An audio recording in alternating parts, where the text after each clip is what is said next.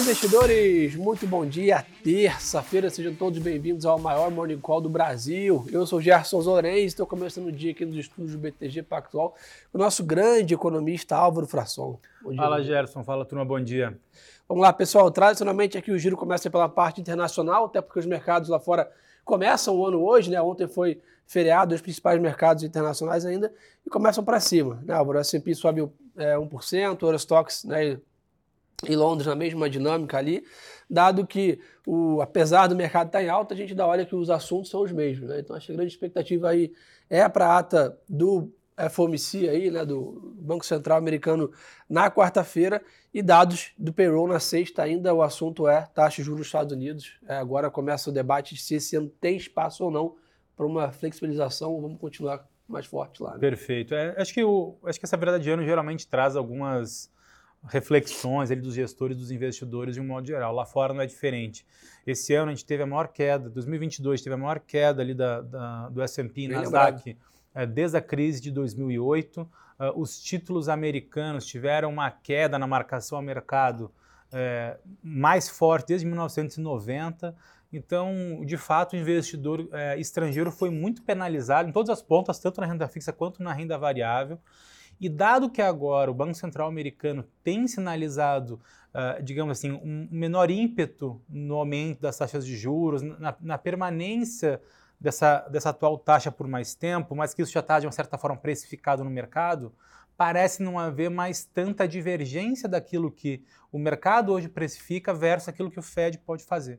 Eu acho que nessa esteira Entendi. o mercado global pode ficar um pouco mais otimista. Vai lembrar, você bem mencionou, tem ata do FOMC essa semana, a gente tem payroll na sexta-feira também, então isso é super importante a gente acompanhar, é, mas vale adicionar também que é, na China a gente teve ontem ali a, a, a, alguns dados de mobilidade na China melhores do que esperado, isso também trouxe um otimismo um pouco melhor também para a Bolsa em Xangai. É, é o que tem né, ajudado né, o mercado de commodities, aí, sem dúvida, né, tanto petróleo quanto esse movimento ali de rampagem do minério ali no ano passado, é em cima dessa melhor perspectiva para a China, que sem dúvida deve né, movimentar preço também nesse ano. Hoje, pessoal, para a gente ficar de olho, tem dados de PMI nos Estados Unidos às 11h45 da manhã e dados de construção civil ao meio-dia. Mas sem dúvida aí quarta, né, amanhã e sexta são grandes destaques aqui nessa dinâmica. Um outro ponto também, né, Álvaro, a gente viu dados de PMI também é, do Reino Unido saindo aí né, nessa manhã e acho que a Europa também vai ser um, mais um debate esse ano. No ano passado foi um debate importante com a questão de Rússia e Ucrânia e política monetária também.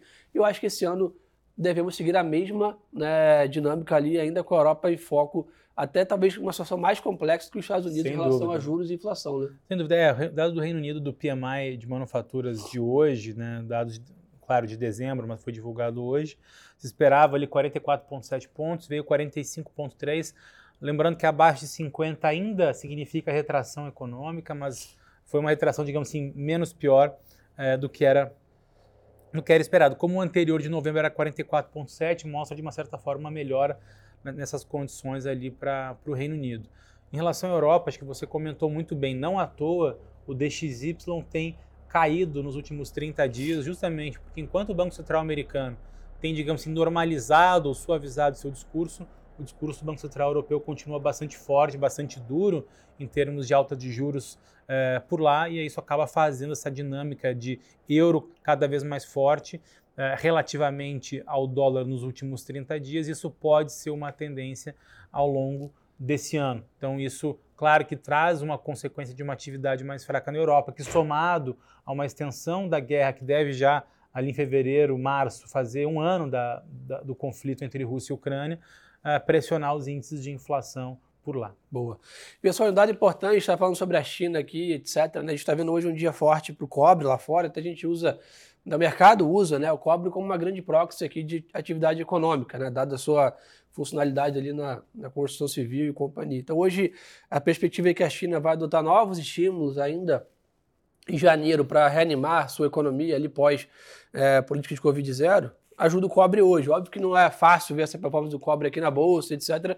Mas são os sinais que o mercado monitora e, consequentemente, já começa a antecipar movimentos aqui. Viu ontem né, um dia bem complexo para o mercado brasileiro de ações e a Vale estável. Né? Vale, Gerdau e tal, ainda provavelmente em cima né, dessa, dessa perspectiva aqui da China voltar ao jogo, vamos dizer assim, numa dinâmica ainda, óbvio, muito aquém do que era antes da pandemia, mas ainda bem melhor do que a gente viu em 2022. Né? Perfeito, perfeito.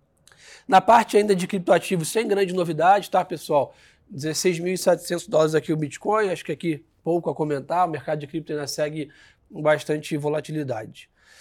É... Vale te comentar Fala. sobre petróleo e minério de ferro, né? Ah, boa. O petróleo está estável em 80 dólares. Exato. É, uma leve queda, na verdade, e o minério também ali, né, com uma leve queda também. Né? Exato. Acho que acho que o minério de muito ali em relação ao PMI da China que você comentou no dia de ontem, que veio ali um pouquinho uh, abaixo do que, era, do que era esperado, e petróleo ainda mantendo essas incertezas em relação ao desempenho da atividade econômica em 2023. Acho que vale a gente voltar uh, com atenção para um relatório do nosso time, aqui liderado pelo economista Leonardo Paiva, sobre petróleo, se haverá um novo rally agora em 2023. Vale ficar atento, porque mesmo com uma atividade talvez não tão uh, robusta nesse ano, a, oferta de petróleo ela ainda é bastante apertada. Então, acho que vale ficar atento, porque os atuais níveis de petróleo parecem estar bastante interessantes. Boa. E pessoal, aproveitar que o Álvaro está aqui para a gente pular para o Brasil, né? Aqui está com uma agenda muito movimentada, então aí a gente consegue aprofundar mais. Ontem foi um dia bem negativo aqui para os nossos ativos, né? A gente teve um dia mais ilíquido, é verdade, né? Dado o cenário né, dado o gringo aí, né, o investidor internacional está de fora do mercado da feriado lá fora, e aí basicamente essa aversão a risco foi de alguma maneira intensificada, a bolsa com 3% de queda, o dólar né, com mais de 1% de alta, 1,5%, daí abrindo ali 30 pontos, é, juros futuros na média, mas a, o motivo aí, sem dúvida, né, vem do final de semana, né, ali no domingo, a declaração, a posse né, do presidente Lula e, e, as declarações ali, basicamente, deixaram ainda mais incerteza sobre o quadro fiscal brasileiro. Né? Ah, perfeito. Acho que a, a, os comentários, é, é, falando nominalmente, né, o, pre, o, presidente Lula trouxe ele nominalmente a intenção de fazer uma revogação do teto de gastos, né, de utilizar o BNDES como indutor do crescimento econômico, Uh, e, mas sem muita clareza de como isso vai ser feito, ou se haverá um substitutivo é, positivo ou não para o arcabouço fiscal, acabou gerando bastante incerteza no mercado, além, claro, uh, das, das uh, sinalizações em relação à dinâmica de combustíveis. Né? A gente teve no primeiro dia de posse, ali no domingo, uma medida provisória já sendo editada, estendendo a desoneração de impostos federais para diesel e gás eh, de cozinha por um ano, uh, e, uh, e de gasolina para 60 dias. Isso, em geral, gera uma perda de arrecadação de 30 bilhões de reais, o que nesse ano, dado o aumento de gás que a gente vai ter em função da PEC da transição, não é algo positivo, né? é uma notícia negativa. É, fora o fato que, é, após a medida provisória ser editada, alguns membros da ala do governo é, é ficaram insatisfeitos com a com a extensão da desoneração sobre a gasolina apenas por 60 dias, quer levar também para um ano. Isso é. pode trazer mais impacto fiscal negativo para as contas públicas, então acho que o mercado está bastante, digamos assim, atento e mesmo com o Congresso fechado, acho que a gente deve ter uma volatilidade muito grande ali na, no mercado de juros e, consequentemente, no mercado de ações. É, para tentar conectar rapidinho com o Álvaro comentou aqui, basicamente, pessoal, o governo tem anunciado que vai gastar mais de um lado e do outro lado, além de anunciar né, o que vai manter a arrecadação constante, o que vai aumentar a arrecadação, ele vai diminuir a arrecadação. Então isso vai desequilibrar ainda mais a balança nossa né, fiscal, basicamente vai gerar no médio prazo mais endividamento do nosso país, juros mais altos, né, mais Selic, menos apetite a risco, tudo que vocês conhecem né, bem aqui em relação a isso.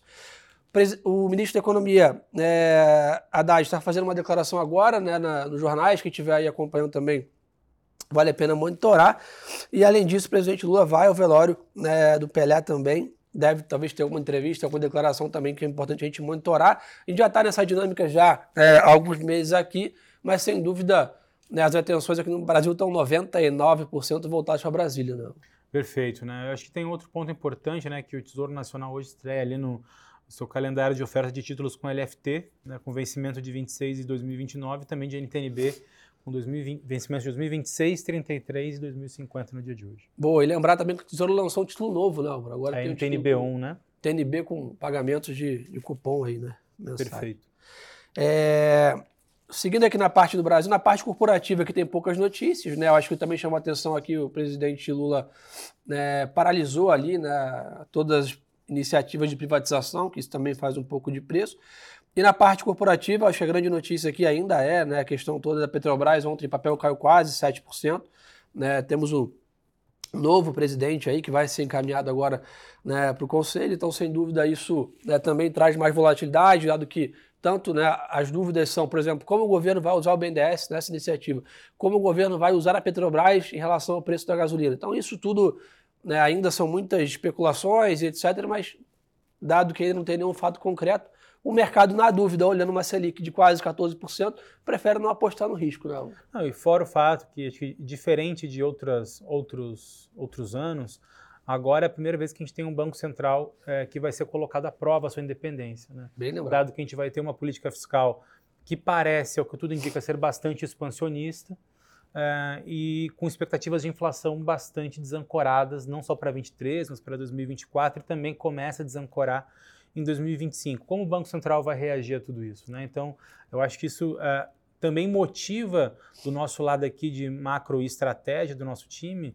ficar bastante cauteloso em relação à composição de carteira. Acho que tá, até perfis mais sofisticados devem adotar uma boa postura conservadora, tanto em renda fixa ficando mais pós-fixado, tanto em ações buscando ativos ali com menor volatilidade, porque não está claro se o Banco Central vai reagir uh, ao, a, ao, a essa expansão fiscal anunciada com mais juros. Não é o que está sendo precificado na curva de juros hoje. O que está sendo precificado na curva de juros é uma manutenção, manutenção. da Selic até o terceiro trimestre, com queda no quarto para 12,75, que é inclusive o nosso cenário aqui do BTG Pactual de 12,75 de Selic para o final desse ano. Agora, é, há possibilidade de, do Banco Central reabrir o ciclo de juros? Sim, há possibilidade, tá mas mesa, isso né? a gente só vai ter com mais clareza na próxima reunião do Copom, que é em fevereiro. E para lembrar a todos, porque você já deu uma conectada com isso aqui no início, Álvaro, hoje começa aí na, nas carteiras a marcação a mercado da renda fixa né, aqui no Brasil também, uma prática que já é adotada nos Estados Unidos, por exemplo, há muito tempo. Então, nessa volatilidade da curva de juros que também impacta, né, que a gente sempre falou que impactava muito a Bolsa, agora também vai impactar o portfólio de renda fixa aí, né, principalmente CRI, CRA, debentures, né, basicamente, então, atenção aí para quem tem esses ativos, deem uma olhada no portfólio de vocês aqui, né, a marcação a mercado nada mais é do que basicamente um preço justo, né, dado as condições de mercado para aquele ativo, parecido com o que a gente faz na bolsa, tá, pessoal? Perfeito. É, além disso, a Reddor concluiu aí né, essa questão da participação da Qualicorp junto com a gestora Prisma. É, além disso, a gente está vendo ali né, um mercado de shopping centers com dados fortes né, ali do Natal.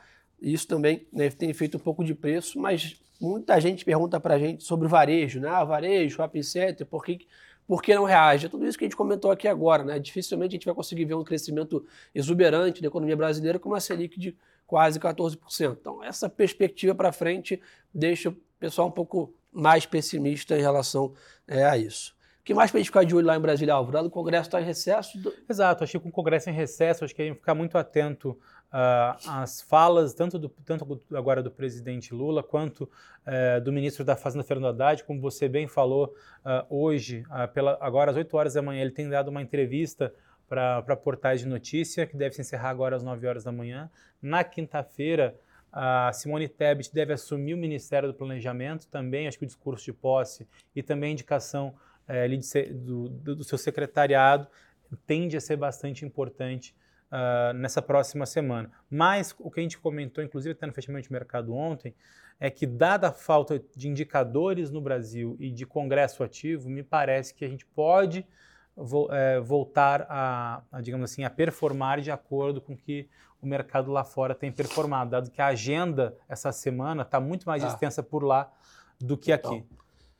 A Érica perguntou aqui sobre fundos imobiliários. Érica, a mesma dinâmica aqui um pouco dessa questão que a gente comentou de ações e, e até fazendo uma proxy aqui com, as questões de varejo. Né? O fundo imobiliário basicamente tem uma característica muito mais de um produto de renda, né, de construção de patrimônio, né, e basicamente como a Selic nesses patamares aqui acaba prejudicando bastante o fluxo também para os FIs, né, dado que você tem ele produtos isentos também na plataforma de renda fixa, por exemplo, né, nessa mesma taxa ou até um pouco acima. Porém, né, olhando a mesma dinâmica das ações, né, a hora de você comprar né, fundos imobiliários e ações é nesses momentos onde o mercado está né, mais pessimista, onde os preços estão mais atrativos. Né? Então, a gente sempre gosta de falar isso. É muito mais fácil comprar a bolsa quando está na máxima histórica, óbvio que está todo mundo animado, mas a hora certa é Exato. é sempre agora, não. Não, perfeito. Acho que a relação risco-retorno, ela sempre tem que ser avaliada, mas, de fato, estou nesses momentos onde esses ativos estão mais, estão mais baratos. É o caso da Bolsa de Valores, é o caso do, do IFIX e outros ativos de risco.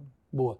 Turma, acho que é, por hoje é só, então. Tá? Ficar de olho na agenda lá fora, como a Bruno comentou, bem mais intensa, essa parte macroeconômica, e no Brasil, sem dúvida, Brasília ditando o ritmo dos negócios. Hoje o mercado volta a ficar mais líquido com a volta do investidor estrangeiro aos negócios, e além disso, a marcação do mercado na renda fixa também acaba né, fazendo preço. Alvarão, obrigado pela aula. Valeu, valeu, Jefferson, valeu, pessoal. Uma ótima terça-feira de negócios a todos. E lembre-se, pessoal, que o ativo é sempre a boa informação. Um abraço.